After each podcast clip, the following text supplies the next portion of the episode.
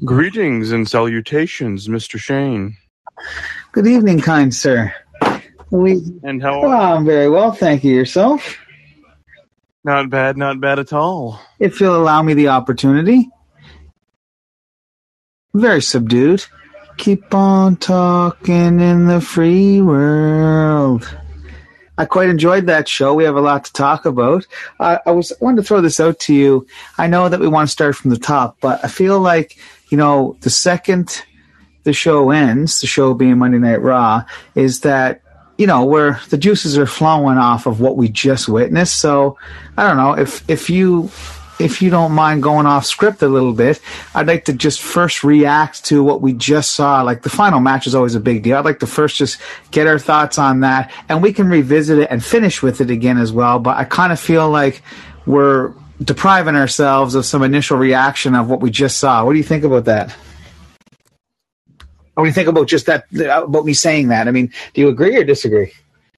No, we can we can definitely do this. You know, I'm pretty open to changing things up as we go along here. So, you know what, we'll go to the end and then we'll start again from the beginning and we'll finish off with our final thoughts on this final match again at the end of the show.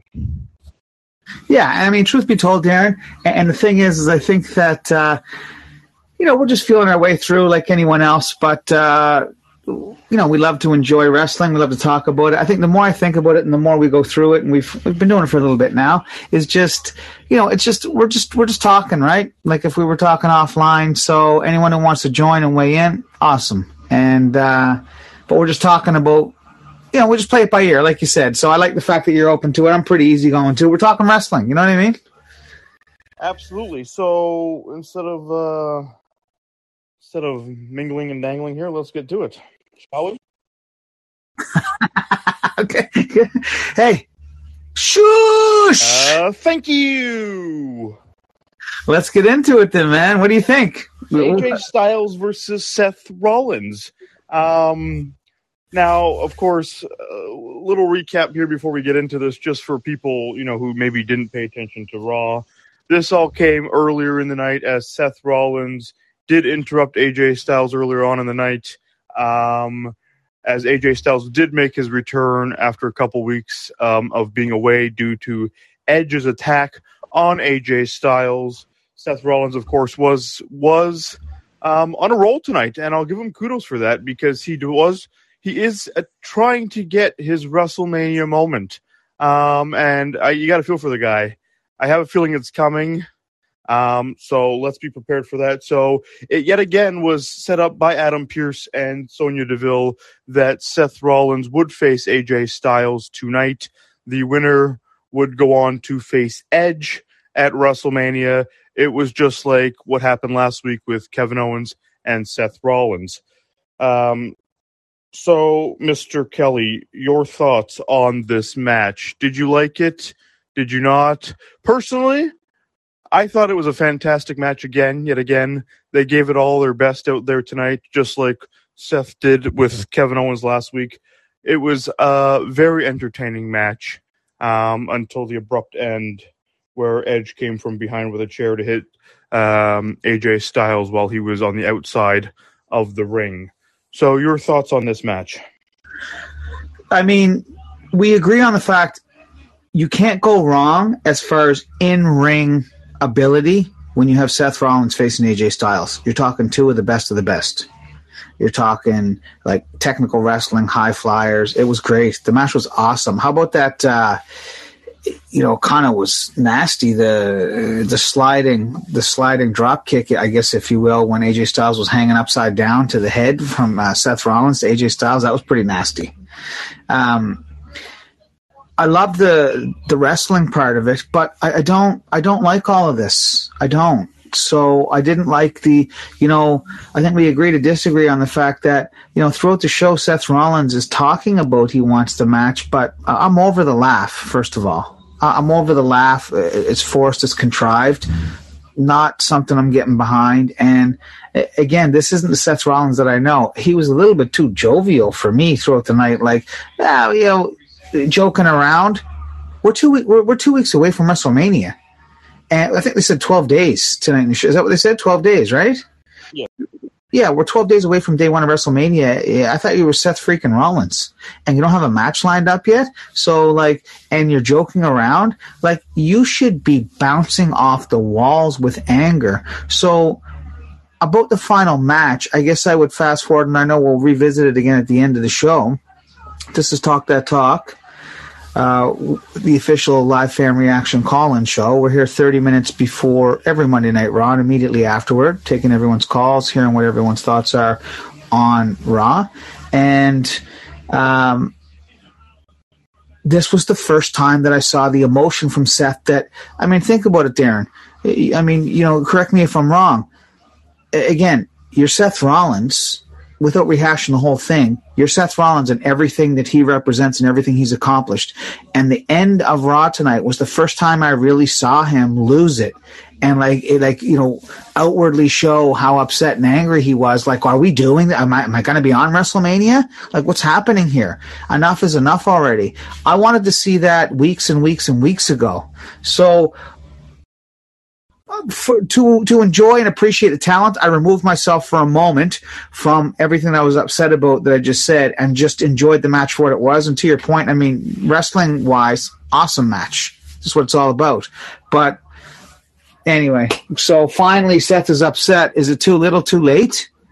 And again, the, the match for Seth is Kevin Owens, and I know. And then maybe we'll take this offline and then revisit again, but I know we kind of had an agenda here. I think we, you know, maybe we're going to go with the flow. And um, I, I, appreciate you saying at the beginning, like we're not, we're not all about rumors and this and that. The other thing, we're trying to appreciate the in-ring wrestling and take it for what it is, and you know, appreciate it for what it is. Anyway, we'll talk about that later. I say that because Seth Rollins openly addressed Cody Rhodes to the crowd, and then there's a lot of people saying a lot of things. But regardless, Seth Rollins should have behaved the way he behaved at the end of Raw weeks ago. Well, absolutely. Um, and you know, we we don't talk rumors here, and he did address the Cody Rhodes by shushing, you know, the crowd and and telling. Yes, and uh, by telling them that you know, calm down. Rumors are, are a funny thing. Um, but the the thing is too, though, if if if WWE is attempting to give him a match at WrestleMania, now I don't know. I know the rumors. I know what's out there. Um, let me and let me interrupt you, Darren. Let's if you again, you tell me what you think, but let's just. I think we I think we need to, you know, I think you said it best when we started this, and then you know that you know maybe just just let it fly. All bets are off, and let's just. Uh, the thing I don't like, this is wrestling. This is the real deal. They're in there for real. I'm not here for the debate on uh, he said, she said, is it real? Is not? They're in there. You know how we know it's they're in there. They're in there wrestling. We're watching it. So, but I will say, I think you made a good point too. Is that like you know just let it fly, or, or I guess again I'm paraphrasing, but like all bets are off. So if you want to, and I think we, we should move them forward. You and I can talk about it because I know that you're all over it, and that's what's awesome. Is that you know you got all the information for us is that if you want to throw it out there or let us know what's happening, I'd love to hear it. If you don't, then we can revisit and talk about it next week. But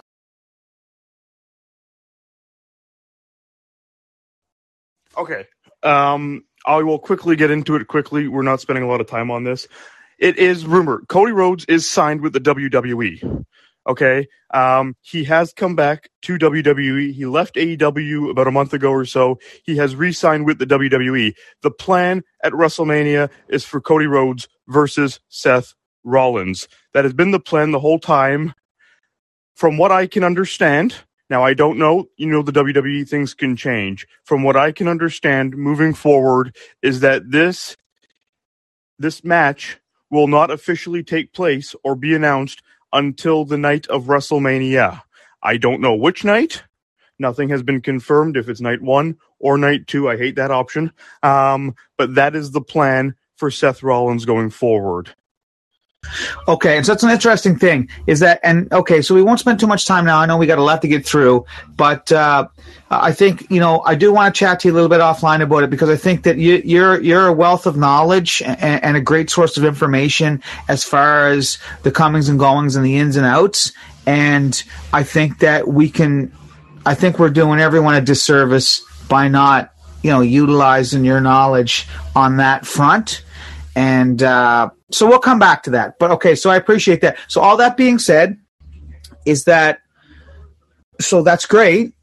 But I think, do we both agree that regardless of what may be going on behind the scenes and what Seth Rollins may or may not be aware of, is that he should be upset to the nth degree that there's nothing in place yet because everybody else is getting the benefit. All the other big stars are getting the benefit of being able to mentally prepare, physically prepare, being able to engage with their opponent, have some back and forth, and really embrace and enjoy and benefit from the quote unquote road to WrestleMania. Essentially, Seth Rollins has not, he has had no road to WrestleMania. None. Zero yes, that is that is true. Um, it, it's it's it's a horrible feeling, but I also I, I put it back on the WWE, and I say this that this should not be the case that he's trying to take other people's matches if you have plans for him already. They could have done this a different way rather than making him try and take other people's events because it's not fair to these guys that they have to fight for their match, even though they know they're sticking to it. Give him something else to do or make him do other things rather than trying to steal other people's matches. Yes, don't get me wrong. We've had two great matches the last this week and last week between him and AJ Styles and Kevin Owens. But if this is not legit what we're waiting to see here, don't don't feed us this information because I'm pretty sure I'm not the only one that knows what the hell's going on here within the WWE. Clearly, it was shown tonight in Chicago. Fans know Cody Rhodes is there. Fans know Cody Rhodes is signed with the WWE. Give us that. Let Seth Rollins have his road to WrestleMania. Let Seth Rollins have that storyline with Cody Rhodes. Because I can guarantee you this. Yeah, that's going to be exciting when Cody Rhodes' music hits, whatever the fuck that's going to be. And he's going to walk down that ramp.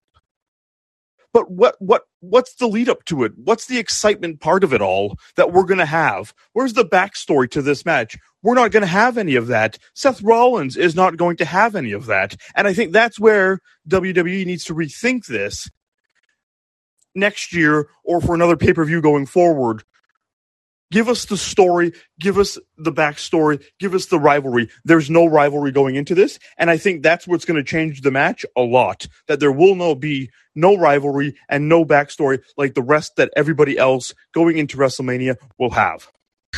Agreed, 100%. And this isn't 15 years ago. The element of surprise and the element of anticipation is gone completely gone, obliterated. The internet has ruined that.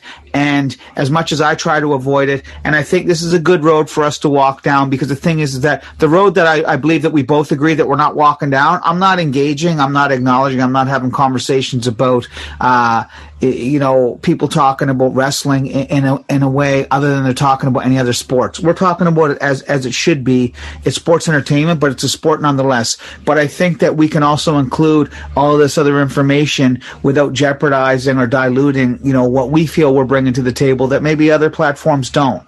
Because in the end, uh, you know, wrestling is near and dear to all of our hearts. So uh, I don't want to disrespect it in, in, any way, shape, or form. And I feel that it is disrespected in many ways. So that being said, is that, you know, we agree is that, and we also know, Darren, is that WrestleMania has, you know, it has a, I don't, I, there could be batting a thousand, man. I don't know if there's exceptions to this. We're going way back, but recent memory, it's 10 out of 10 times. WrestleMania happens, and the second it happens, most times you don't even get any carryover on the Monday Night Raw after WrestleMania as far as what transpired during WrestleMania. Some, but they just move right on like we just fell off a cliff and it's a brand new, brave new world like none of this even happened. So if that's gonna, if they're gonna keep up with that tradition, and then Cody Rhodes out of the blue fights Seth Rollins, wrestles Seth Rollins at WrestleMania,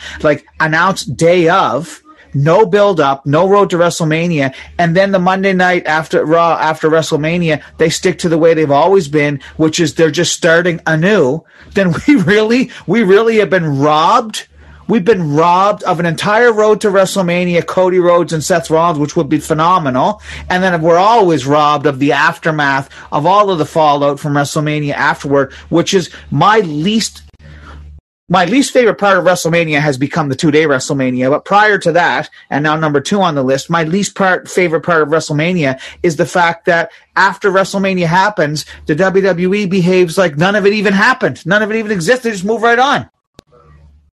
Exactly. And that's the thing, right? And this is where I say there needs to be more lead up, there needs to be more post thingy about it because like what last year they they made that uh that next pay-per-view after WrestleMania which is the WrestleMania I can't remember the name of it right now, WrestleMania something or other. No. We're, we don't need a WrestleMania post pay-per-view show where it's another pay-per-view for the fuck ups that WrestleMania had. We don't need that. Make the show what it is and call it a day. You didn't win your match, too fucking bad.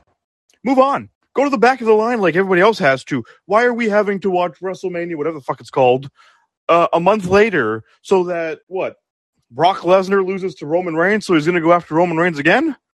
I, I don't think that's necessary. Um, but uh, they need to fix this. Seth Rollins is being deprived, and I'm not happy about it, for one thing. And uh, I don't know what they're going to do. It, it, it just reminds me of a few years ago when the Hardys re-showed at WrestleMania again. They debuted there again. There was no lead up. There was nothing there. They just came in and they won the the the the tag team championships in that ladder match. There we go. That was the end of them. And so it, it, it they're doing this again, and I'm not a fan of it. Yeah, so well, I'll let you have the last word on that. We agree on that, and unfortunately, I don't think we're going to see anything different than what we than what we just said. But it's definitely food for thought moving forward. This is going to be something we talk about. We're going to continue to talk about this until some of this changes, right? And they have such a just a gold mine in the Monday Night Raw after WrestleMania. It is just such a precious, precious show. It, it's just it, it really is, you know, it's not WrestleMania, but I mean, it is a highly, it is a highly anticipated show, and they don't use it properly. And then uh, I had forgotten about that. You know, you're absolutely right. Like with the they've diluted WrestleMania enough with the two nights, and then I had forgotten about the pay per view afterward. They're dubbing it like I it was an aftershock or something. I can't remember now, but you're right. Like, but WrestleMania is in the name of the promotion, which is even more irritating. You're absolutely right. WrestleMania, yes, it's it's such a phenomenal th- event, and it's such a spectacle, and it's such a big, big, big big moment for all fans of sports entertainment that I know that they're trying to monetize it as much as possible and capitalize on every single penny. But the thing is, is that, you know, when it's something that big and that important, you just have to understand and be okay that it is a one time affair. And, and fooling around with it is just dilute. Anyway, we could go on forever. It's disgusting. It it's is. disgusting. Just, we're not we're not going to be happy until it's one until it's back to normal and just uh, one last thought there it's wrestlemania backlash is what that event is called and that will be uh, may 8th in providence rhode island this year um, so we're going to move on um, we could talk about that all night we're going to move on and we're going to go back to the beginning of the show that all started at 8 o'clock this evening um, kevin owens i'll tell you man I'll be honest with you. He he had me for a second there. Um, twice he had me there. me too. Me uh, too, man. Pure goal. Honestly, honest to God, it really was. He had me for a second there. When when that when that glass smashed and that music hit, I uh, I stopped dead. Um, and I literally thought that the Texas rattlesnake was there. And then again during that speech where he played it off like he was a bit worried that it was Stone Cold coming again, and uh, he played a trick on the crowd there. So that really got me. Uh, so kudos to Kevin Owens. You got a lot of people, and you saw a lot of disappointment in the crowd's faces uh, once they realized that it was no Texas rattlesnake that was coming down. Um, whoever did the bald cap, though, I got to say they did a fucking terrible job on that. That thing was peeling on the forehead. It was coming off on the back. Um, so I was not impressed with that. But good kudos to Kevin Owens for pulling that off. Just the way that he spoke, he tried to talk like he was Stone Cold, saying that it was going to be Kevin Owens that was going to kick his ass. and all this stuff, and then the the terrible uh, throws with the beer that he couldn't catch uh, had me in laughter. So kudos to Kevin Owens on that. I agree 100%, man. Like, you know, first of all, you know, that music, we've talked about this before. There are only a handful of songs that, like, the first second, literally the first second of their music it, it, it, puts everybody in a frenzy. Stone Cold's music is one of those. And yeah, at first glance, uh, like I was like, oh my, I, I, was losing this. Obviously, I was losing. I couldn't believe he was there. And then, so, you know, Kevin Owens really, really reminded everybody yet again who he is and what he's capable of. And, you know, he had the walk down to a, a science and he had the look and he, you know everything was perfect. I love the fact that he was talking as if he was stone cold. And I'm with you. I was 50-50 on the on the ball cap because part of me felt like you know, part of me felt like that was on purpose part of me felt like it was kind of like that was kind of like a tell, uh, if you will, as far as this isn't stone like the way the cap was, or like you know I'm just slapping it all together. And then part of me thought what you thought that wow, like you guys really couldn't get this tightened up a little bit. So I don't know. So I I, I was I was back and forth on that, but then I also don't know you know, this is the, but this is the genius of Kevin Owens, Darren. I really don't know. I mean, I'd like to hear your thoughts on this. I really don't know. If you had a gun to my head and said, like, which way is it? I really don't know how, which way I would go. I'm talking about the beers at the end. So the beers were thrown to him. Did he drop them on purpose to set up what we eventually saw, which was amazing? with pouring the you know the stunner Uh, uh, on the on the WWE employee and then the beer over his head, or did Kevin Owens really have a mishap? And because he is just so stellar and he's so quick on his feet, is that did he come up with that on the spot? And then, and if that's the case, then the employee would have had to roll with the punches on the stunner. I don't know. Uh, so I, I really don't know. Like I'm 50 50. I could, I could, I could debate until I'm blue in the face one way or the other. But regardless, I appreciated it so much. I said, I've said to you, I don't know if you remember this or not, and I've said to you, and I know other people have said it as well, but I mean, I said this from my own mind many, many moons ago. I said that I'm not saying Kevin Owens is Stone Cold Steve Austin this may be you know six years ago, however long ago when he arrived in WWE. But I'm saying is that he has the makings of that type of personality. It, you know, the gift of gab and the way he carries himself and his wrestling ability and just his whole demeanor. He has that type of he has that type of vibe. So yes, he has the he's you know, he brings everything to the table, but he had the Stone Cold kind of vibe for me. And obviously he feels that way as well. And this is how all this came to fruition. But it, again, I say again, Kevin Owens is the WWE's biggest disgrace because Kevin Owens is so awesome that he has you could pour uh, adulation on this guy 24/7 for 365 days a year it's still not enough and to Vince's credit from what we've heard from behind the scenes like we talked about this the other day or 2 weeks ago on Talk That Talk is that you know, Vince was like, Kevin Owens said, I went to do the contract negotiations. And Vince said, you know, I want you to stay. And then they just worked it out right there on the spot. So what, what continues to annoy me, everyone recognizes his brilliance. This man needs to be at the top with the top people because tonight I was, it was awesome. Tonight, I, like I was captivated from beginning to, I didn't want it to end. Could have watched that for the, for three hours straight, me personally. Yeah. No, for sure. He he's he's a whole different. He's up there for sure. And and the way he, like you said, the way he he brings himself, and uh, you know, and, and his posture and everything, he's very much a stone cold kind of guy.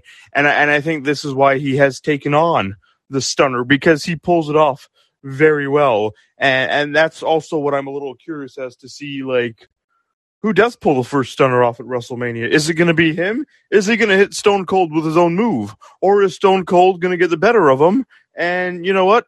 Open a can of whoop ass on Kevin Owens and do it to Kevin Owens first. Like I'm very curious to see how this how this whole KO show at WrestleMania goes. I think it's going to be phenomenal.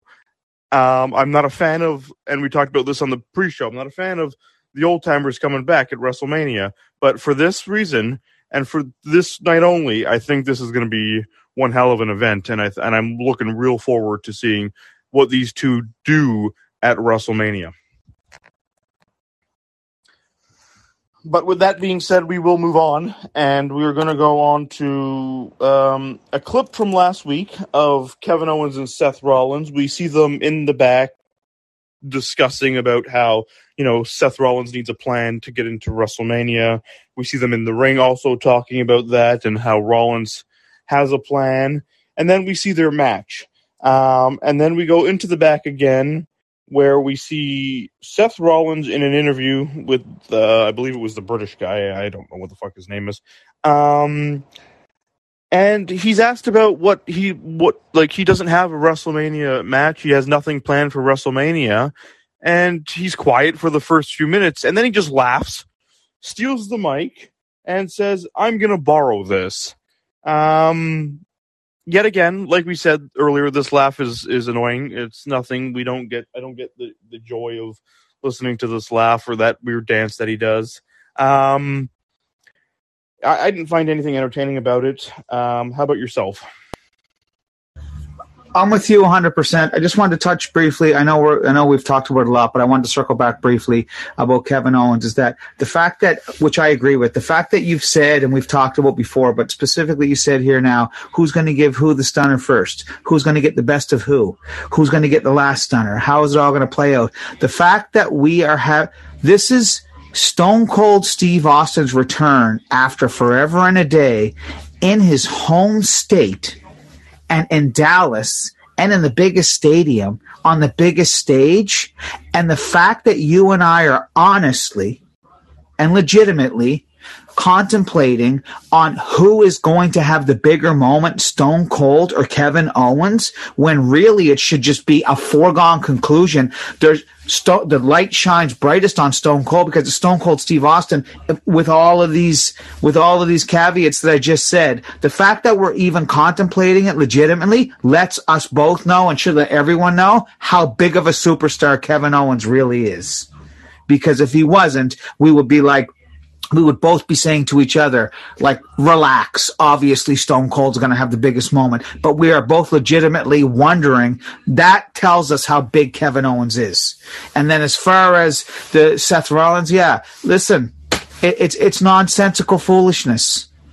The laughter, I'm over it. And, you know, it, it's are you going to show are you going to get angry and take your moment or not? And again we saw it at the end but throughout the show and this was no different it, it was like i'm looking at seth rollins like you're pathetic man. You're pathetic. Like you're laughing about this and you're not losing your mind. Pathetic. I hate it. I I agree with you completely, and um, and uh, l- let's just see what happens here. Um, going down the road with Seth Rollins uh, heading into WrestleMania. It could be fun. Uh, we then move on to the the Mysterios versus the Dirty Dawgs with the Z Lister at commentary. Dub. And, and I'm going to go off on him in a minute. Um, cause whoa the miz the miz was a star possibly the star I'm going to go off on him in a minute. The disrespect that man. I'm going to go off on him in a minute. Um, and then we get uh, we go back from commercial, um, and we get a clip of last week of Mysterios and the Miz and Logan Paul and the attack that Logan Paul and the Miz did on them. Um, of course, and then we go into the match a bit before Seth Rollins does come out wanting a WrestleMania spot. Um, but of course, the microphone keeps turning off. It took me back to the CM Punk sitting at the top of the ramp and that whole event. Um, I love that event. Um, and then we get into the match. It ends, and of course, The Miz gets involved. Now, I hate this guy with a passion. I, I wish nothing more than this man to leave the WWE, never to return.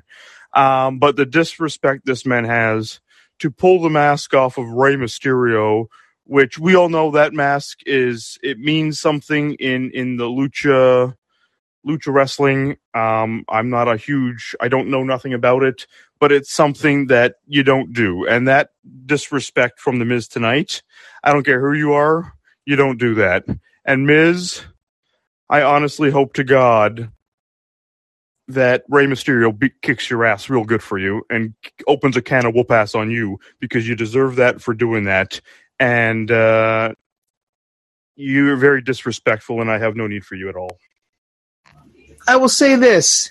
You know, there's A-listers in this world and there's Z-listers in this world. So evidently, Rey Mysterio is a Z-lister. So if it's such a listen, I love lucha libre wrestling. I love lucha libre culture. I love uh, you know everything that uh, Mexico brings to wrestling, and I, uh, Rey Mysterio is an absolute legend. I've said on the pre-show that Dominik is my guy. He's one of my favorites, and by you know definitely one of my favorites right from the very first time he came in the ring.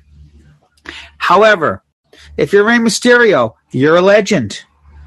You're a wrestling legend. You're a lucha libre legend. You're a legend from Mexico. You're a WWE legend.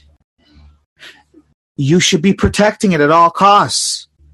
So there's a history of other guys not getting their masks taken off. So for Rey, you, you got to do a better job of protecting yourself. Uh, so if anything, I point the finger at Rey. If it's such a sacred thing, which we all know that it is, is that you need to protect yourself. How could you dare let that happen? If I'm a Rey Mysterio fan, I'm upset at Rey. How could you ever let this ha- happen? How could you ever let it go down like this?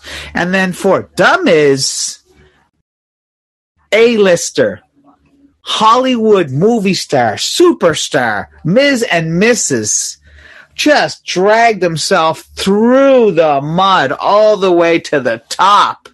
And then the fans had the nerve and the audacity to try to show the disrespect. He snatched that sign out of their hands, ripped it up, held up the mask. I wanted them to, I, I, wanted them to give the mask a little kiss, blow the kisses to the crowd, drag the mask all through the fans, let the fans touch the mask, and even the fans that hated The Miz will be touching the mask. I just wanted to get even more disrespectful. Shame on Rey Mysterio for allowing to go down like that. And listen, when you're a Z-lister, this is what happens when you get tangled up with an A-lister. Dumb let's be honest. We all know the Miz is the Z-lister in this. He's the Z-lister, and that's why Maryse will not even be shown on television with him anymore. Hell knows he could have been talking to nobody on that cell phone in the back. Uh, but it supposedly was Maryse. We have no idea who that was. For all we know, that could have been his own mother. Um, oh know, man, we, we, know he's the Z-lister, considering he has to go to Logan Paul of all people to help him at WrestleMania. If it wasn't for Logan Paul, I'm pretty sure the Z lister wouldn't have been at WrestleMania. Well, you know, it, he's just, you know, this the, the Miz is living a Hollywood life now, man. Like he, you know, he operates in Los Angeles. It's a different world. It's an alternate universe. So, you know, he's just rubbing elbows, uh, rubbing shoulders with, you know, Hollywood types. Logan Paul is in the mix in Los Angeles. So, you know, kudos to The Miz is that, you know, he's in there like a dirty sock. This is who he is, man. Don't hate him from who he is. Enjoy him. There, you could try and talk me into liking this man till the day you die, and I'll be honest with you, man. Nothing you can tell me will ever change my mind on this clown. I will never like this man for as long as I live. So good luck to you, but please don't try because you're not going to win. Um, we're going to move on now to we go into back with Seth Rollins. Um, he storms into Adam and Sonya's office, basically tells them that they're garbage. Um, and that uh, no, sorry, he doesn't tell them that they're gar- he's garbage. Sorry, that's the wrong one. Um, he goes in the back, tries to get his WrestleMania moment again, and this is where Sonya tells him that, you know what, you are the one that has caused this, and it's your fault. You had your chance to face Seth, uh, to face Kevin Owens last week. You could have won, and you didn't, and that was the end of it. And he storms out. So then we go back to the Miz in the back, and he's on the phone to his mother. Probably, he seems to think it's Maryse. Um, he doesn't know what he's doing, anyways. Um, where we find out that he stole Rey Mysterio's mask because of Logan Paul, and that Logan Paul was a fan of Rey Mysterio when he was younger, and all this other nonsense. Um, and then he dares Logan Paul to wear the mask next week on Monday Night Raw. and listen, to your point, is that you know he teamed up with Logan Paul. Logan Paul did the Miz a solid by accepting him into the Hollywood community and, you know, partnering with him at WrestleMania. I'm sure Jake Paul is going to make an appearance as well. And then so The Miz was reciprocating the love, getting the mask for him. And I hope and I'm sure that Logan Paul is going to come out in Rey Mysterio's mask. And what I expect, and I will certainly enjoy, is to see The Miz and Logan Paul wrestle at WrestleMania with Logan Paul with Rey Mysterio's mask. Obviously, Rey has replacement masks, and he'll put one on, but it'll be mask versus mask, and rightfully so. I uh, I'm not all for that at all. I, I truly hope the Mysterios give these guys a beating of their life and take them out. Um, we're going to move on to a clip of Roman Reigns and Brock Lesnar from last week, where they played basically phone tag with each other, and um, and the ass of the table ran away. Boy, he still hasn't learned. All right, cool. So we are supposedly it was announced after that clip that Roman and Brock Lesnar will be on Monday Night Raw next week. And I'll be honest with you, I truly hope that it actually happens because we were supposed to get it last week and you know we didn't get it. So i'm truly hoping that we get a final showdown between these two next week on raw before wrestlemania because if we don't i'm not going to be happy. Yeah i mean how stupid is it that how stupid is it that the we're, we're, we're saying i'm not saying i agree or disagree with this i mean that's a conversation for a different time but you know we're saying this is the biggest what, what are they what are they dubbing it the biggest match in wrestlemania history or biggest is the word they're using what are they using do we know yeah i, I believe it's biggest. Right. So the most stupendous WrestleMania of all time. This is the biggest match of all time. So I love Roman Reigns. I've been with I've I have since Roman Reigns came on the scene he's been my guy from the beginning. I never, ever, ever diverted, not for one second, when everyone was booing him. That being said, this is not the biggest match in WrestleMania history. It is not. There's nobody that's going to convince me of that ever. And I love Brock Lesnar as well. But that's a, that's a conversation for a different day. Here's the thing. While we simultaneously are having a huge star in Seth Rollins groveling for a match, just doesn't make any sense. We have Kevin Owens, another huge star, doesn't have a match, but talked himself into a stone cold showdown. And that went on forever before that was announced. And then we have the two participants in quote unquote the biggest match in WrestleMania history. And we're going weeks, separate shows here and there without them appearing at all. So we got Seth Rollins every 40, every 40, uh, or not even, every 30 minutes. We got Seth Rollins every 30 minutes groveling on his hands and knees for a match to be able to be a participant in WrestleMania. And then we have the two biggest participants in the hit quota. even though I disagree with this, this is what we're being told. The two biggest participants in the biggest match in WrestleMania history. And we go shows without seeing them at all. And you're feeding us video packages it's disgraceful. It is absolutely disgraceful. And as much as I uh, am upset with the WWE uh, on, many occasions for not giving different WWE superstars their time to shine, is that the road to WrestleMania, like Brock and Roman should be leading off every Raw and every SmackDown for at least a half an hour straight if this is supposed to be the biggest match in WrestleMania history. And I mean, Darren, I got to ask you honestly, even though I know you're, you know, right, you know, I know how you feel about both of them. I know you don't like Brock Lesnar, and I know that, you know, you have like Roman, you're upset with him at this, at this point in time. But like, honestly speaking, is that if this is, if, if it is what we're being told it is, and even if you love or hate these two, am I wrong in saying that? That theoretically, even in reality, every Raw and every SmackDown should lead off a half an hour with these two guys. I'll be honest with you. Uh, it, you are correct in what you're saying, and as they say, this is the biggest match at WrestleMania.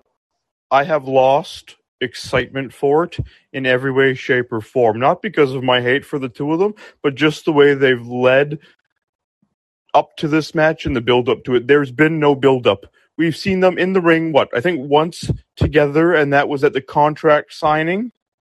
Other than that, it's either been Paul Heyman or it's been each other. They've been on their own separate shows talking about each other. We didn't get to see the whole thing at Madison Square Gardens other than through video packages. So we don't know nothing about that. This is supposed to be your biggest match at WrestleMania. I have lost interest in it personally, and I have lost excitement for it now. There are far other matches that I'm looking forward to way more than this, and uh, and that yet again is shameful and a horrible, horrible decision on WWE's part for the way they've done with this. Yeah, I won't go as far as you and say that I've lost interest because I st- the main the interest I, I have like I maintain my interest. However, I do agree with you is that I'd forgotten about that. Is that yeah, like we got the digital content of just as on a side note, I love the I love when the WWE shows us like they did with uh, Dana Brooke and Reggie tonight, like the quote unquote digital content where we're only seeing it online and but yet they're replaying on the show. I love that. They need to do more of that. I know they do it a lot, and I mean the WWE social media presence is gargantuan. And then we saw the stats tonight. I'm sure you'll touch on that. We'll circle back, but yes, is that going back to MSG?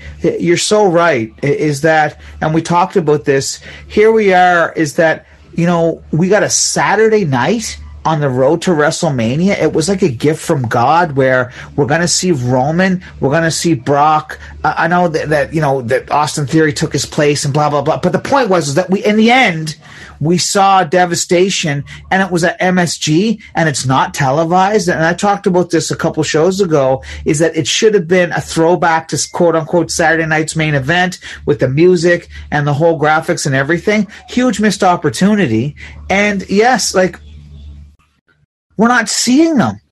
It doesn't make any sense. It's so frustrating is that, you know, and I like the fact that you're acknowledging, and I appreciate it, is that, you know, whether you like them or you don't like them, even though we disagree, like I haven't lost interest and you say you have, and that's fine. But the point is, is that, you know, I think you said in a roundabout way like that, you know, it's not that you don't want to be interested in it. If the, these are the two biggest guys, then even if I hate them, let's get it on. Let's see it. But you're not even giving it to us. No, you're, you're not. You're you're basically making us sit here week after week watching recaps of random things that have been done or we're seeing them separately on on a show. And like, what am I getting out of that? There's nothing there. I've seen more of Ronda Rousey and Charlotte together than I have these two. Like it's it's ridiculous. Like this is your big main event of the night of whatever fucking night it's going to be on, and this is what you're giving us for the biggest match. No, no, no, no. I'm I'm not all for this. And to your question in the pre-show, who do I want to win? None of the two of them. I don't want one championship. Keep the titles on both shows, my opinion, and that's the way it's going to be there because I don't like this idea. So, my call. No one. Okay, we got 14 minutes left, so I mean we could talk about this forever. Let's uh let's move on. We're moving on. We're going to Omos in a two-on-one match between Commander Azeez and Apollo Crews. Now, you know what? We've talked many times about Omos and his stature and how big he is and the dominance in this man. And he proved it again tonight. He threw Apollo Crews and Commander Azeez around that ring like it was nothing. And this is my question to you. Who in the hell is going to beat Omos? Or who is going to give him the challenge that he needs because right now, no one has been able to do that.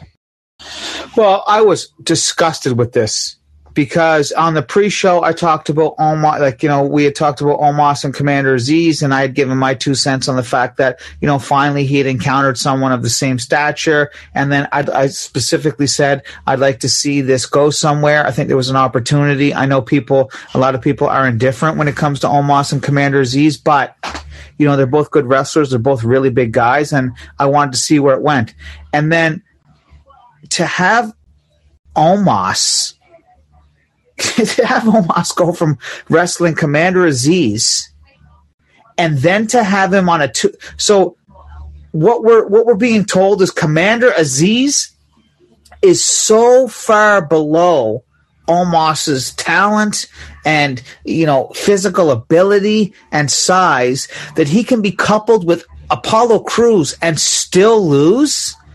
Like you've just backed yourself into to a corner. There's nowhere for him to go. To answer your question, like what the only here's the only thing I'll say: the only place for Omos to go is for us to get a surprise return from Braun Strowman, and Braun Strowman to fire Omos into the third row. That's the only place he can go. Other than that, to your point, there's nowhere else to go. Where else are you going? And this is the thing, too. This is what I'm going to say to you. Omos is huge and you had Commander Azeez. Now, as we, we talked a few weeks ago about how, you know, that, that underground wrestling that Shane McMahon came up with, Omos was the security guard like we talked about, and Commander Azeez was part of that. Now, that, and I like that for the record. I know a lot of people really shit on that, but I, I enjoy Exactly, it was. I quite enjoyed it myself. But at the same time, you made Commander Azeez, or whatever the fuck the guy's name was back then, you made him look like he was a giant and a beast and he could take on anybody of any size and anything. And then you bring him out here tonight, and he was literally chucked around the ring by Omos like he was dirt on the bottom of somebody's shoe. It was that easy for him. So, and I'm pretty sure WWE fans don't forget things like this. We remember Commander Azeez in the underground thing. We know what you had him doing. So let's get it on here with these two and stop making it look like Commander Azeez has nothing compared to Omos. He's not as big as Omos, but I'm pretty sure he could handle his own if you gave him the right time and the right match to do it. Because tonight you made him look like he was a big goof. And to your point about Braun Strowman, Braun Strowman, we would not see Braun Strowman back here. He has started his own wrestling business um, somewhere else. Okay, good. So I didn't know that, and I'm glad. So this is where I think the direction that we have to start uh, going toward down is that uh, where we're going to branch out and sort of you know have it all encompassing. Uh, although, uh, like I said, I have no tolerance for anyone discounting the credibility of wrestling. But I think we're going to branch out to be it because, like I said, you got all the information and uh, it will be a disservice not to not to let everyone know. So I didn't know that. So there we go. So we're not going to see Braun. So I, I don't know where we go, man. It was, uh, but we agree. It was very. It made no sense. Very disappointing, and it, it doesn't make any sense. And, and, and I'm not buying it. They're selling it. I'm not buying it. Absolutely no. I'm not. I'm not buying it either. And um, and, and, we've talked before quickly that you know what it looks stupid when you got a big guy like Omos fighting a guy like Apollo Crews.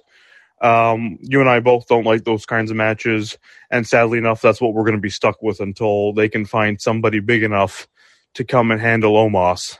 Um, and until then, we're stuck with silly matches like that. So then we get a clip of Edge from last week. Um, you know, making his nonsense, talking about whatever he was talking about, about uh, the WrestleMania event with him and AJ Styles. And then we get the return of AJ Styles. Um, he calls out Edge. Um, to then Rollins comes out to the ring, silences the chat, the chance, of course, um, about Cody Rhodes. He is Rollins does inform uh, AJ Styles that he is concerned about his health and that he will gladly go to WrestleMania in his in his spot um, to face Edge, and that is when Adam and Sonya uh, do come out and inform Rollins that if he can beat Styles tonight, he will go to WrestleMania to face Edge instead of AJ Styles.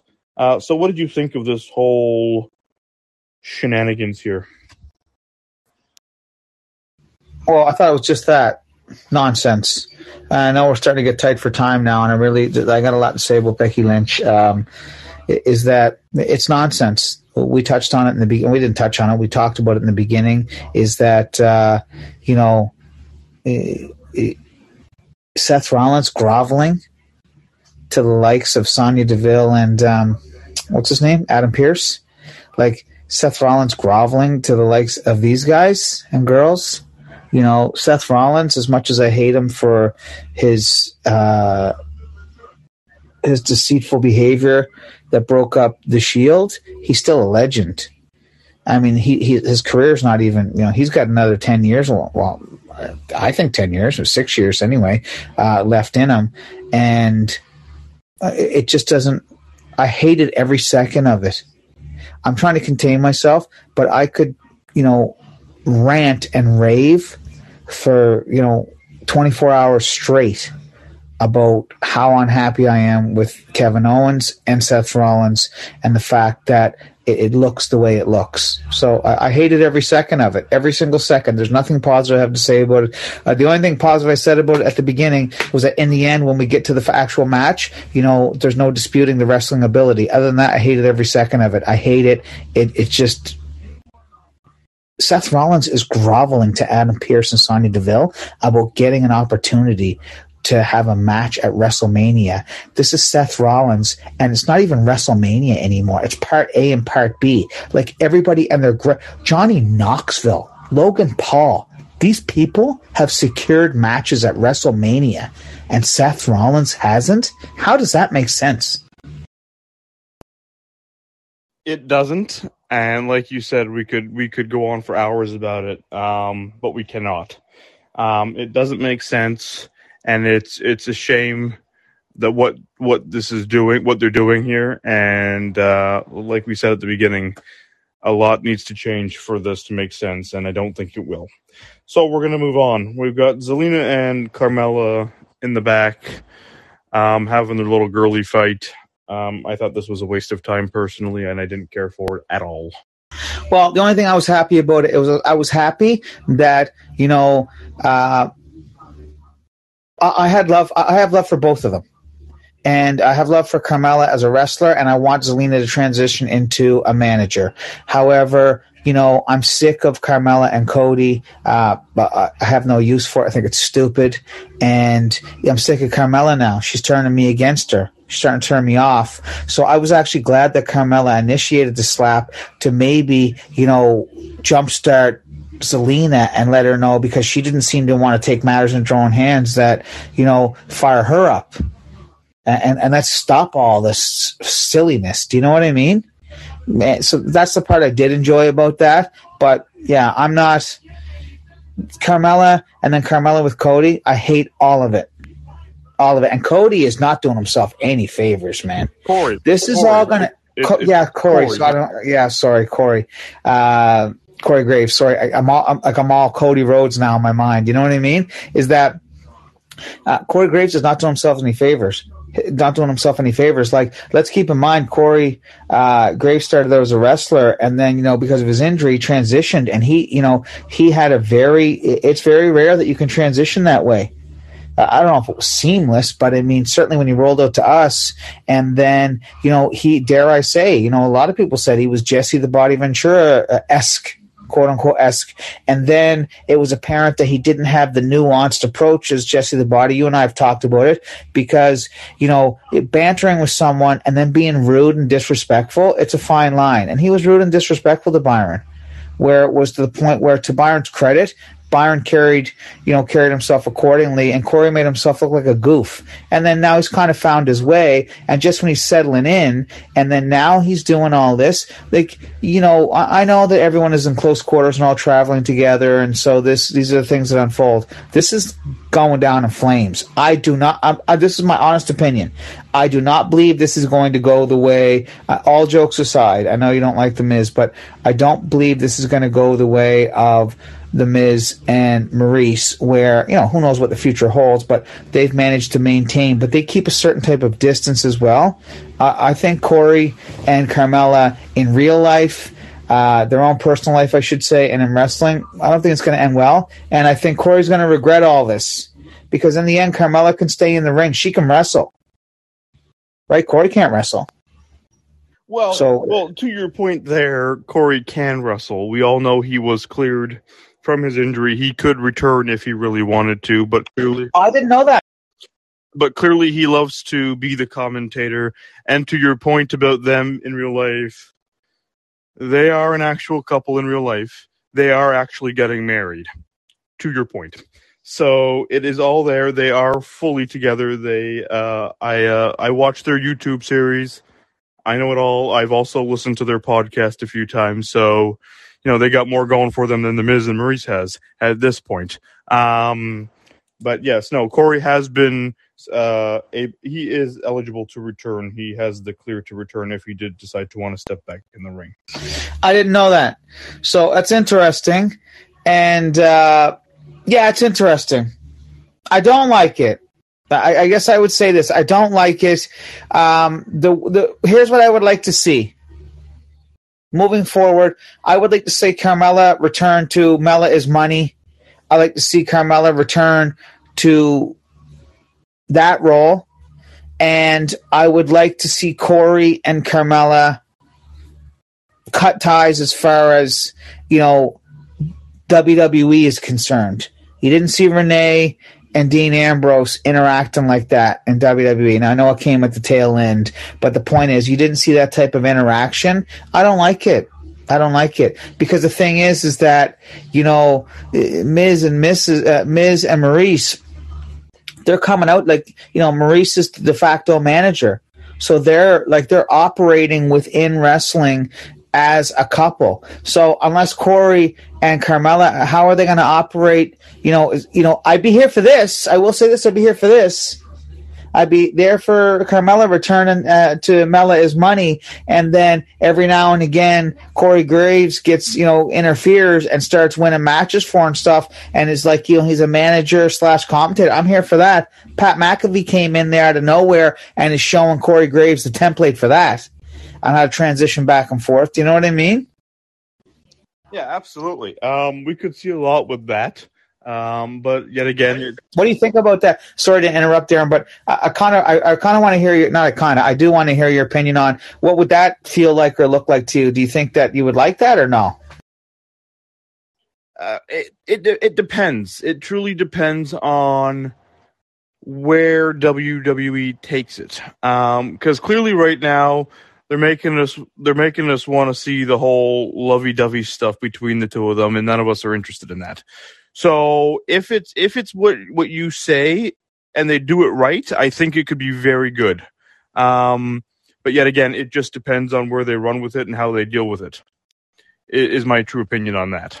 Yeah, and I know it seems kind of ironic to anyone out there listening to the fact that you know we spent so much time on this, but this is what this is the thing is that you know the the love for wrestling and the love for the show is that you know everything you know yes we all have criticism but everything has value and everything has importance. And you know we spent i don't know we're 10 15 minutes talking about this now but i think that this is an important topic because even though i disagree with you on uh, corey and, and carmella having more going for them quote unquote than uh, the miz and maryse i will say this is that we have seen from uh, back in the day from NXT with Enzo and Cass.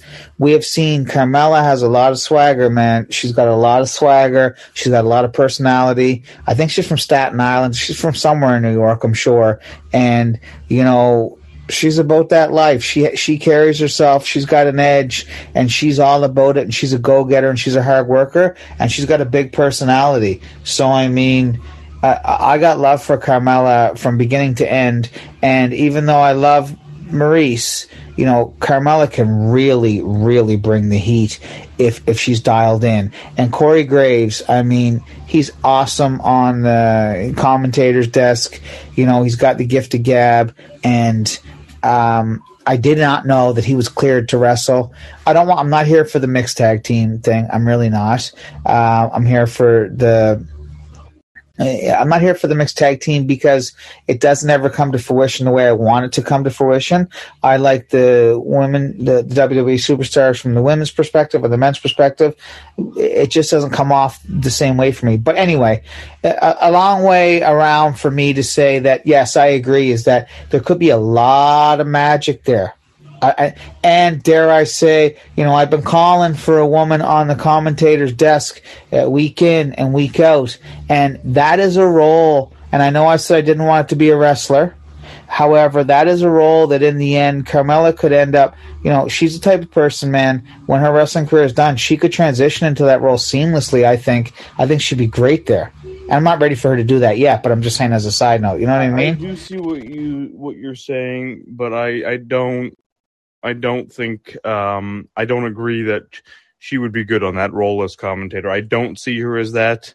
Um, maybe it's just because you know I, I know her as what she's doing currently in the ring, but as of right now, I don't I can't see her doing that, and I and I don't know if she would actually be able to pull it off very well.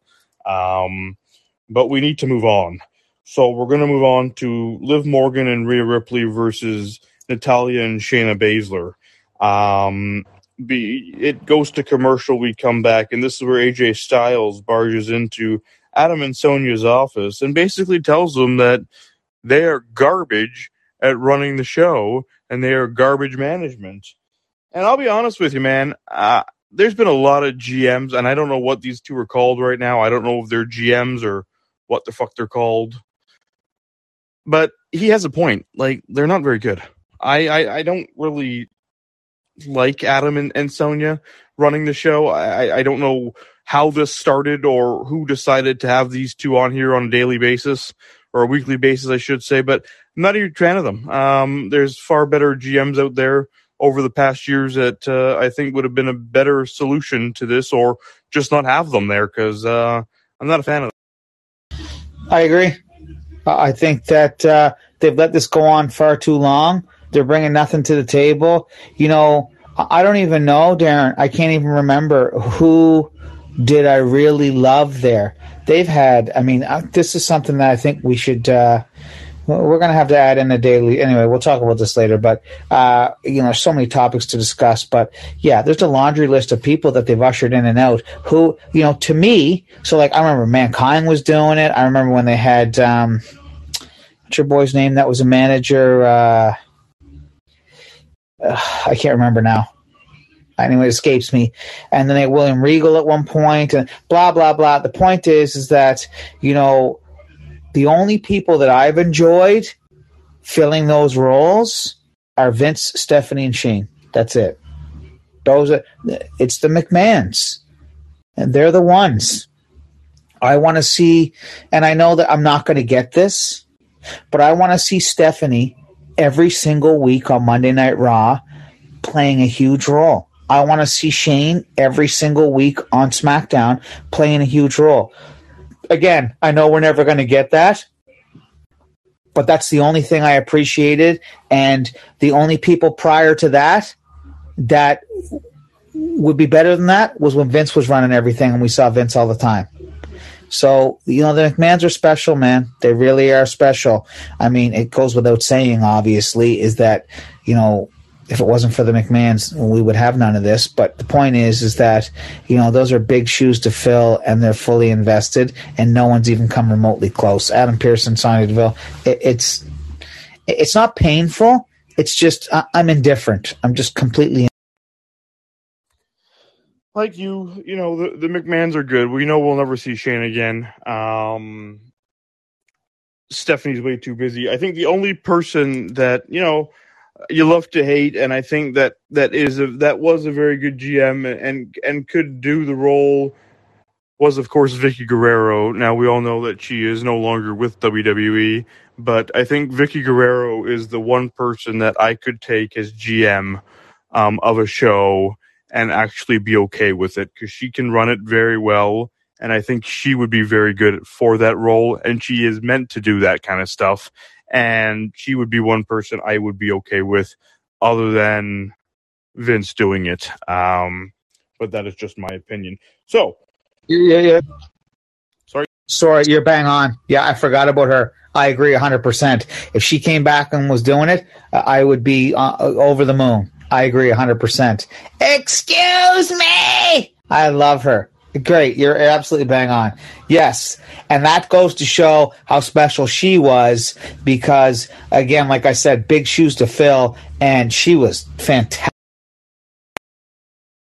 Oh, for sure she was, you know, and not only was she the GM, but I remember um, you know, so many storylines of her being GM that she had just with different people, like, you know, her whole relationship with with Edge and their marriage and all sorts of different aspects that they brought into that and different storylines that she had. She was very good at GM and and I think she would be the only person I would be okay with um, other than like Vince to do this, but Sonya and Adam can can go away for all I care because they're not very good. Um, okay, quickly, your thoughts. Liv Morgan, Rhea Ripley versus Natalya, Shayna Baszler. As we know, Shayna Baszler and Natalya was added to the WrestleMania match, so it will be uh, Liv Morgan, Rhea Ripley against Shayna Baszler, Natalya against uh, Carmella versus and Zelina against Sasha Banks and Naomi at WrestleMania for the women's tag team championships. We know that, but your thoughts on this match currently tonight? Total waste of my time, total waste of my brain cells. Uh, I could have done without it a million times. Sasha Banks and Naomi are winning the belts, and rightfully so. All of this other stuff is just who has the belts right now? That's right. So, uh, yeah, that's right because they were fighting. They were smacking each other around, and that we're just talking about. They had the belts. So, Sasha and you know, I, uh, all due respect to Rhea Ripley, Sasha and Naomi are winning these belts, and then I only want to see them win these belts to turn on each other in the end. I don't want to see Sasha and Naomi as a tag team. You know, I'm the first to say that. Uh, you know, I, I, I love tag teams. I love them. And then when they're working and clicking on all cylinders, I'm the first to say I don't want them. I don't want them split up. But by the same token, I don't want to see individual stars slapped together in a tag team when they shouldn't be. But I had no use for this match at all. I'm not a big fan of Shayna Baszler. You know, I'm not. She rubbed me the wrong way. And, you know, I got respect for Natalya, eh, but uh, I'm just I'm just not a big I'm just not a big fan of anyone involved in, in that at all. So uh, I will say this: we, we we do talk a lot about you know tag teams being slapped together, and they we don't like it and we see that a lot nowadays. You know, RK Bro, for instance, which you know what, as much as Randy Orton deserves more on his own, and so does Riddle, they work very well together, and I do love their their chemistry and just the way that they are completely opposite from each other. It really works in that sense. Um, and, and, and I feel like Naomi and, and Sasha could really work well together as much as we don't want to see it. I do believe they could be very good together. Um, but we have not seen them together um, with titles or for a major shot like this. So it's going to be very interesting, in my opinion, to see how they work together at the biggest stage of all and for titles. But I think they could be very entertaining to watch together. They do bring different dynamics and different aspects to the ring, and I think it could be very fun to watch. You're, you know what? And you are right you are right 100% and uh, i agree with everything that you just said is that about randy orton and uh, and riddle is that you know individually so on and so forth. But the thing is is that you know really it really it really um, it really meant something to me when randy orton you know made that heartfelt speech albeit very short about this is the most fun he's ever had and, and he considers Riddle a friend and you know so I believe everything he said there. And then to Riddle's credit is that yes he was trying to forge his way as an individual but he saw an opportunity to team up with a legend and Riddle was is really the one who's making that work Yes, it takes Randy's buy-in, but Randy is a bona fide, you know, Hall of Fame, first ballot Hall of Famer, one of the goats of the goats. And so it, all it took, you know, you, Randy on the mic, Randy's charisma, Randy's career, Randy's wrestling ability, blah, blah, blah. All he had to do was just give the green light. Like Riddle had to make all this work, which he did. And to your point, although I'm totally, I'm not totally, but I'm against, you know, Naomi and Sasha being put together. But I believe you are right. I believe you are right. Is that if they were both fully invested and they really put their heads together and they really decided this is the route we want to go, at least for the time being, they could have something RK Broish, if you will, where it's like, you know, it's kind of got that same vibe, that same dynamic, even though they're, you know, their personalities have nothing to do with Randy and, and Riddle, and their personalities. I don't know if they're, I don't know how similar or, or, or, contrasting they are, but yes, I agree, and I think their wrestling ability. Naomi's not a big uh, individual, but she's bigger than Sasha, and it kind of could give you know a little bit more umph to Sasha because she's so small. And I just want to say one other thing about uh, Natalya is that you know I kind of feel bad when I say that. Like I didn't really have any use for any uh, all four of them. I don't really have any love. I would love to see. Listen, Natalya still wants to be in the mix. Natalya's in phenomenal shape. She's a phenomenal wrestler. We all know her history. We all know her lineage. We all know about the Hart dungeon, uh, the the dungeon. So what I would love to see I would love to like because they have Natalya working with everyone. I would love to see a final a final road for Natalya.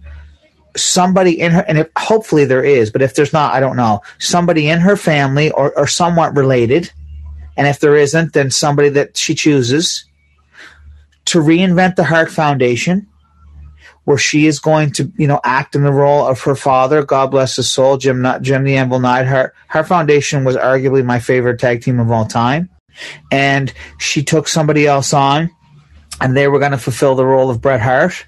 You know, kind of the power and the and the finesse and the technical ability, and you know, the, the whole pink outfits everything and call themselves the Hart Foundation, that's what I want to see because Natalya's days as an individual wrestler, they're gone, right? Like, so she's a tag team person and to me, it's been staring everybody in the face for the last half a dozen years. Why haven't we seen the Hart Foundation?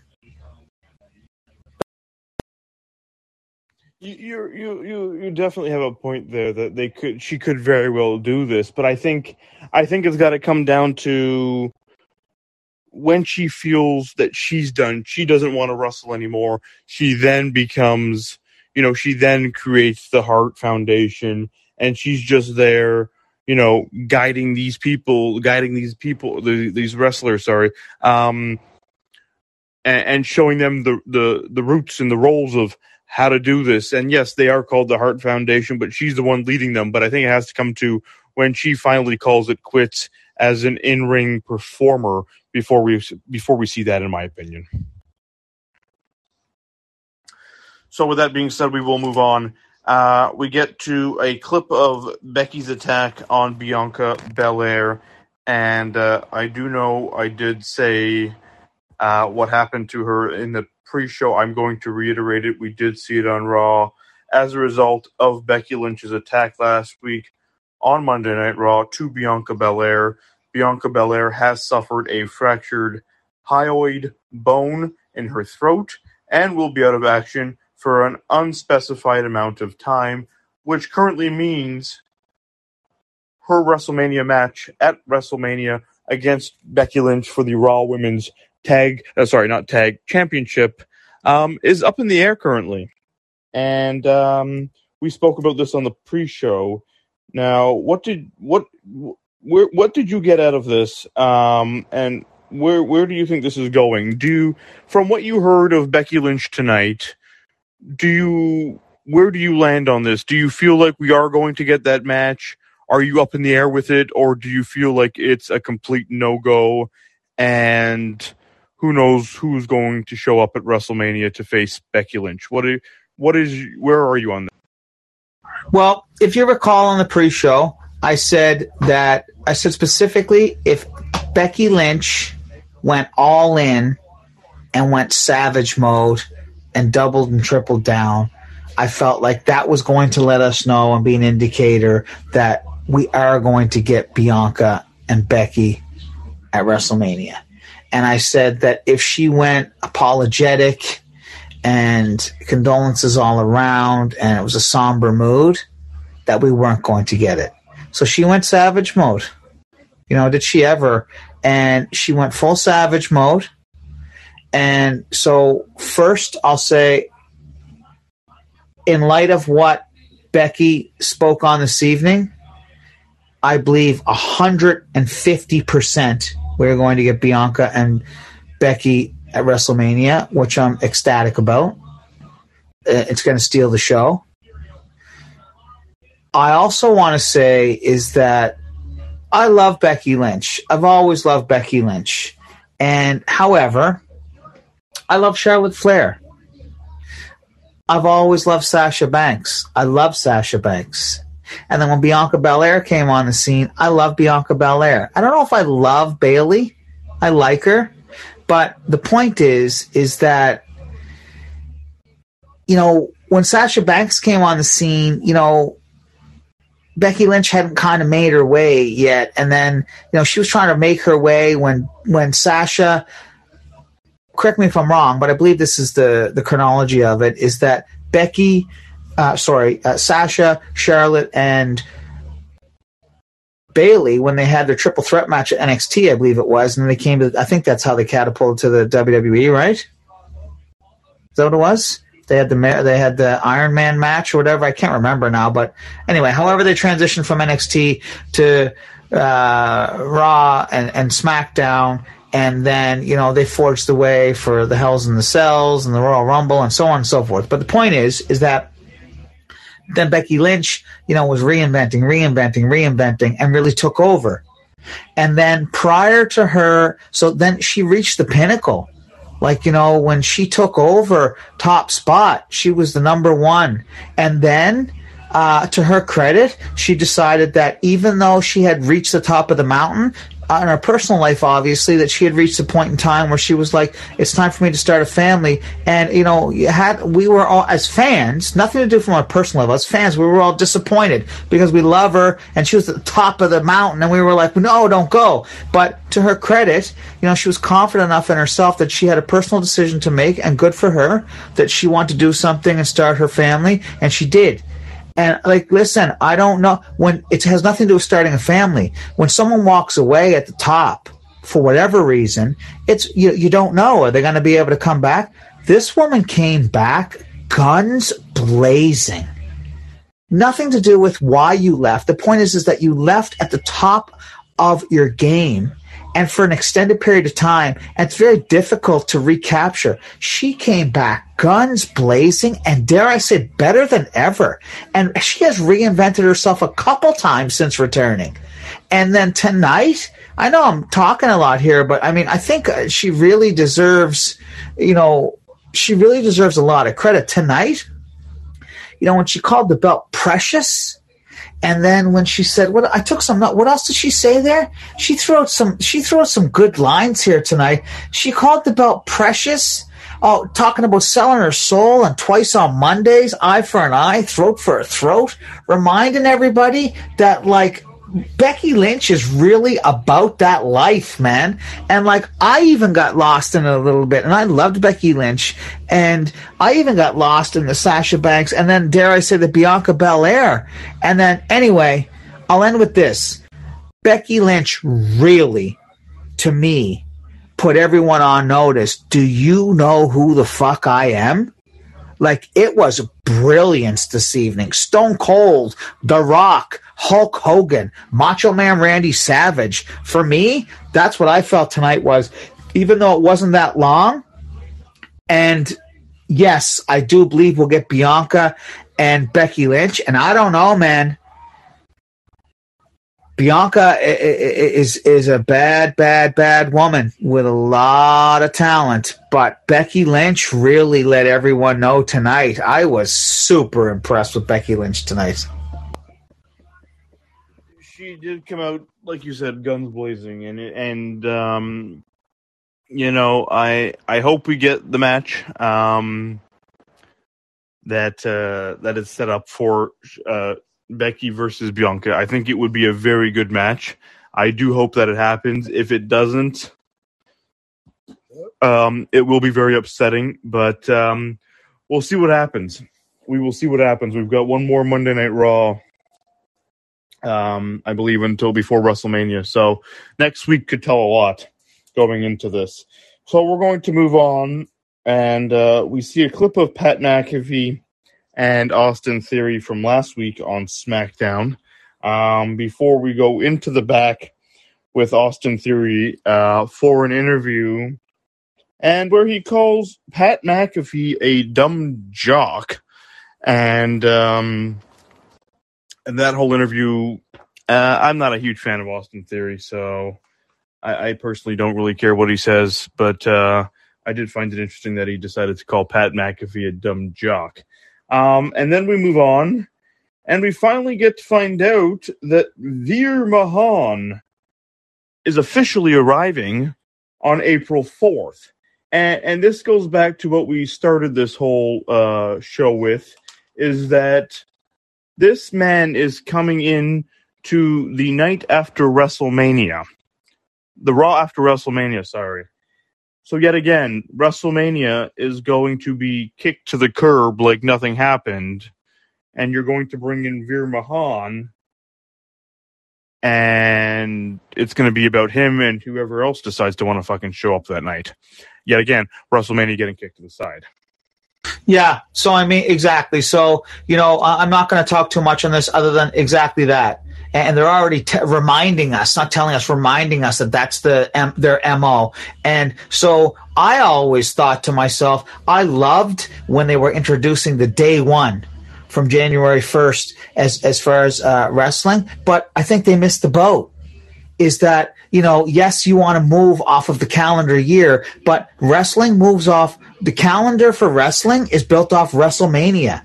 So what should be happening, and it would coincide with their 180 movement after WrestleMania, and it's annoying when they do it, but I think that it's something I could get behind if they have dubbed Monday Night Raw after WrestleMania. That should be day one. If they dub that as day one, not a pay per view, but that's day one. Now we have something because now I can swallow the 180 pill and I'm actually excited about it. And then we get the best of both worlds. We get all the backlash from WrestleMania. We get all the crowd taking the show hostage. And then we get the quick pivot to all this brand new stuff and brand new information and brand new storylines and superstars. Why? Because it's day one. That's to me what, what is day one for me. No, absolutely. I completely agree with you on that, and uh, I do believe that that's what should be day one and where that should start. Um, but it, it, it it would be it would be the best option for them. Will they ever do it? Who knows? Um, but it would be the best option. So we're going to move on, and we're going to go to a clip of Finn Balor and the and Damian Priest in their match last week. Um, and then we get to Finn Balor versus Damian Priest with Pat McAfee as special uh, commentator. Sorry, not Finn Balor versus Damian Priest. I'm sorry. It was Finn Balor versus Austin Theory. My mistake. Um, and um, I got to be honest with you. Pat's distractions and his little nonsense that he caused tonight. Kudos to him. He didn't. He didn't have to get in the ring. He didn't get in the ring at all. He stayed on the outside. He did his little distractions from the outside, and it, and it got to Austin Theory, and uh, and because of that, you know, Finn Balor was able to get the the win there. So kudos to Pat. I look forward to seeing what happens on Friday if anything does go down. Sorry, I said it, uh, missed the mute button there. Absolutely. Listen, Pat is awesome, man.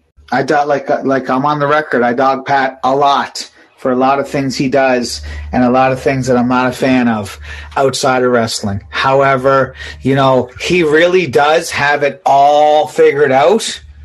He's the greatest thing since sliced bread, but you know, he was great tonight. He was great, and it just added so much. And it just goes back to, like I said before, it's going to steal the show. It's going to be one of the matches. It's not going to be the best match, but it's going to be one of the matches that steals the show at WrestleMania. I loved all of it. It was perfect. It was absolutely perfect for me. And then we're going to go into a clip of uh, Riddle and Montez's Ford match last week, and that's where um, we see that the Alpha Academy did come out. They attacked everybody and everything like that. So then we go into this week, which is RK Bro versus Alpha Academy. Uh, thank you. And uh, and it was it was a good match. I enjoyed it. Um, and then the Street Profits do come out and uh, get their attack on themselves after from what happened the previous week. So, what do you think of this match, Mister Shane? Sorry, and uh, the match again. Sorry, was RK Bro versus. I mean, to me, I enjoyed the match. Like, listen, we got a lot of special tag teams here, and like like I've told you, like I mean, I love the tag teams. I agree with you. Is that you know the magic of uh, it, these are two tag teams that were quote unquote slapped together in the Alpha Academy, and uh, you know in the Alpha Academy, Chad Gable and Otis have had many kicks at the can and uh, on, on all the ways they tried to present them to us, and this is just it works. And I don't think I've given I, I, I poured credit on and on Chad Gable, like you know, from the time I saw Chad Gable until we got Alpha Academy, every single day I'm like, this guy is a complete loser. I give him negative 10 billion out of uh, a uh, hundred. Get rid of this guy. Now he's gold. And I will say this is that I don't pour enough praise on Otis when I have no use for him either. And when he had the whole love affair with who was this? Whoever he had the whole thing with? Mandy Rose.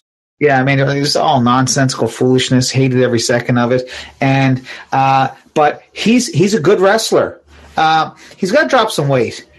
He's got to get himself in better shape because I mean, me personally, I think that. But he's a good wrestler, and it works well together. So, and he works well together with uh, Chad Gable, and then uh, you know, so I enjoyed it. However, you know, the cream of the crop uh, uh, is Street Profits. They're taking those belts, man. Like I mean, the Street Profits they're the tag team among tag teams. They are not slapped together. They're a tag team, and they're talented, man. They're taking those belts. So that's all I got to say at WrestleMania. And if they don't take those belts at WrestleMania, I will not be happy. I I I, love, I like the Street Profits. Don't get me wrong, but uh, I think uh, RK Bro is hanging on to them. Um, but that's for our WrestleMania pre-show to talk about all that. Sorry, what did you say again, there? Ah, uh, shoot! Ah, uh, thank you. We're moving on. Um, we get a clip of Reggie and Dana in the back with Akira Tozawa and all of this nonsense that we've been seeing in the last few weeks regarding these four, along with Tamina. Um, and then we go into the back, and then we go to the ring with a match with Dana Brooke and Reggie versus Akira Tozawa and Tamina. Uh, we go to commercial, we come back, and we have found out that uh, Gable Steveson, um, who is a Raw superstar who we have yet to see, who has now finished his college wrestling uh, time, I guess, uh, on the weekend became a back to back NCAA champion uh, in wrestling, of course. So congrats to Gable Steveson, uh, and look forward to seeing you whenever the fuck that's going to be. Um, and then we get a clip from earlier today of Tamina and Tozawa and how you know I think Akira Tozawa thought she was going to agree with him in that you know the chemistry they had last week and that that that that whole thing last week, and she just says. I want it too. I want the 24 7 championship. Um, and then we go into the match. So I love Reggie. Uh, I really do. I think Reggie's all that, and uh, Reggie can't do wrong. And his moves in and out of that ring are amazing. And uh, I just enjoy watching Reggie in general. Yeah, so a few things I want to say on this. So I'm, I'm going to touch on um, how do you pronounce his name again? It's G- Gable Stevenson. Gable Stevenson. Steveson. Yeah. So uh, I want to touch on him briefly. So I have been following that, and I knew that that was his plan. And I didn't watch all of it, but I watched clips of him on the weekend. And because, you know, Daniel Cormier, UFC legend, and actually I hated Daniel Cormier when he was wrestling because I was a Jon Jones fan. You know, despite all of his faults, and uh, but Daniel Cormier when he transitioned to a commentator, and then he when he was doing when you know Ariel was on ESPN, and then they were doing DC and Helwani. Like really, I, I enjoy Daniel Cormier, and uh, I got a lot of respect for him and and what he's all about and what he represents and how he carries himself. And when I say I didn't like him during UFC, it was only just a, you know, as a, from a fan's perspective and Jon Jones versus Daniel Cormier. And it's like you got to choose one. I chose the bad guy over the good guy. So the point was, was that it's not like I hated DC, but he's fantastic on the desk and he's just a pure, real guy it seems that way anyway. So the point is, is that you know his roots are NCAA wrestling. That's where you know that's where he that's where he applied his trade, and that's where he really became who he was. And then he recently signed. I think he signed a deal. I don't know if it was just a one-time thing. I think he signed an actual deal with the NCAA to do the commentating. So he was actually a commentator during those uh, those matches. I didn't watch them like I said, I saw clips. So the point was that, and I saw the one that went viral where, you know, he was retiring and then next stop WWE. So I am looking forward to that. But all that being said, you and I both know, like the physical ability, there is a lineup around the corner with men and women that have the physical ability to be able to have the charisma, the crowd, the W. I incorrectly use that term. The WWE universe determines who becomes WWE superstars, and that is the beauty. It's always been the beauty of wrestling, and always will be the beauty of wrestling. Is that we, the WWE universe, we tell them who are the stars and who aren't the stars. And there's zero negotiation. We are, it's a dictatorship. So we shall see. Now, as far as uh, Reggie, I agree with you. Reggie's the man. I know we're running long on time here now, so uh, I know I'm uh, rambling, but uh, you know, I love the fact that you and I both kind of take enjoyment from every moment of wrestling. Like, you know, everyone else is skating over all these things. I enjoyed that. And I'm the first one to say, you know, I'm so, you know, the attitude era, it's gone as far as, you know, all of this, uh, the sexual innuendos and everything. I'm not here for it. And, and when you get older and you have children and everything else, it's like, it's not, it's not really something you want to put forth. So as long as they don't go overkill with this in a weird way, and I'll be honest, is that I kind of like, I get a kick out of Dana and Reggie, and I get a kick out of Tamina and, and and then I, I know not how to pronounce his name, Tamina and uh, Kira Tozawa. Kira Tozawa. That's right. Yeah, so saying Tozawa, right? Is that, you know, it, it, walks a fine line. I'm not here for much of it, but I feel like it's enough that it keeps me at a distance. Um, so I enjoy the dynamic. I'm interested to see Dana or Reggie, someone's running the long con there. I've said that a million times. Shout out to my boy Sawyer from Lost. Is that someone's running the long con? But I agree with you. And Reggie's talented, man. But here's the thing Reggie is talented. This goes back to Zelina. Reggie is talented. He's charismatic. He, he's uh, athletic. Um, but I think he's best suited in the managerial role. Although I've always guessing his heart's in being a WWE superstar, but go where you are best utilizing your ability. And he is he is he could be a manager extraordinaire with the wrestling ability. Like I, I, we agree. Like I got a lot of love for Reggie. Yeah, Reggie. Reggie is is very talented, and uh, I'm curious to see what where they go with him in the, in the in the future and what what they what he can accomplish because I think he could do very well within the WWE like he already is showing. Just a reminder: this is Talk That Talk provided by Off the Hook. We're live every every Monday night, every Friday, and every pay per view half an hour before and immediately following Monday Night Raw, SmackDown, and all of WWE's pay per views. We'd love to hear your thoughts, your comments, your concerns, your hates, your loves on all of these shows. So come on, join us, join the chat. We'd love to hear from you. Mr. Shane, I'm going to give you the last words. We're back to the end where we first started versus AJ Styles and Seth Rollins. Your last few comments on this, and then uh, I will say our goodbyes. So, on to you for the last of this. I think I'll keep it brief, and I'll say that Seth Rollins has disappointed me on all levels. He can never disappoint me as much as he disappointed me when he put the chair in the back of my boy. But he's disappointed me nonetheless. He sold himself short, and he literally he's on his hands and knees groveling. It's disgraceful to watch. It's unpleasant to watch. It's painful, and I just want it to end already. And in light of what you said earlier about, you know, you know, it looks like we're on a crash course for Cody Rhodes versus Seth Rollins being an announced day of, it, that disappoints me to no end. The match doesn't disappoint me. I think it can, I think it will be magic and it could have been magic, but the fact that we've been robbed of Seth Rollins' road to WrestleMania, I'm just I've just disliked every moment of Seth Rollins' quote lack of road to WrestleMania.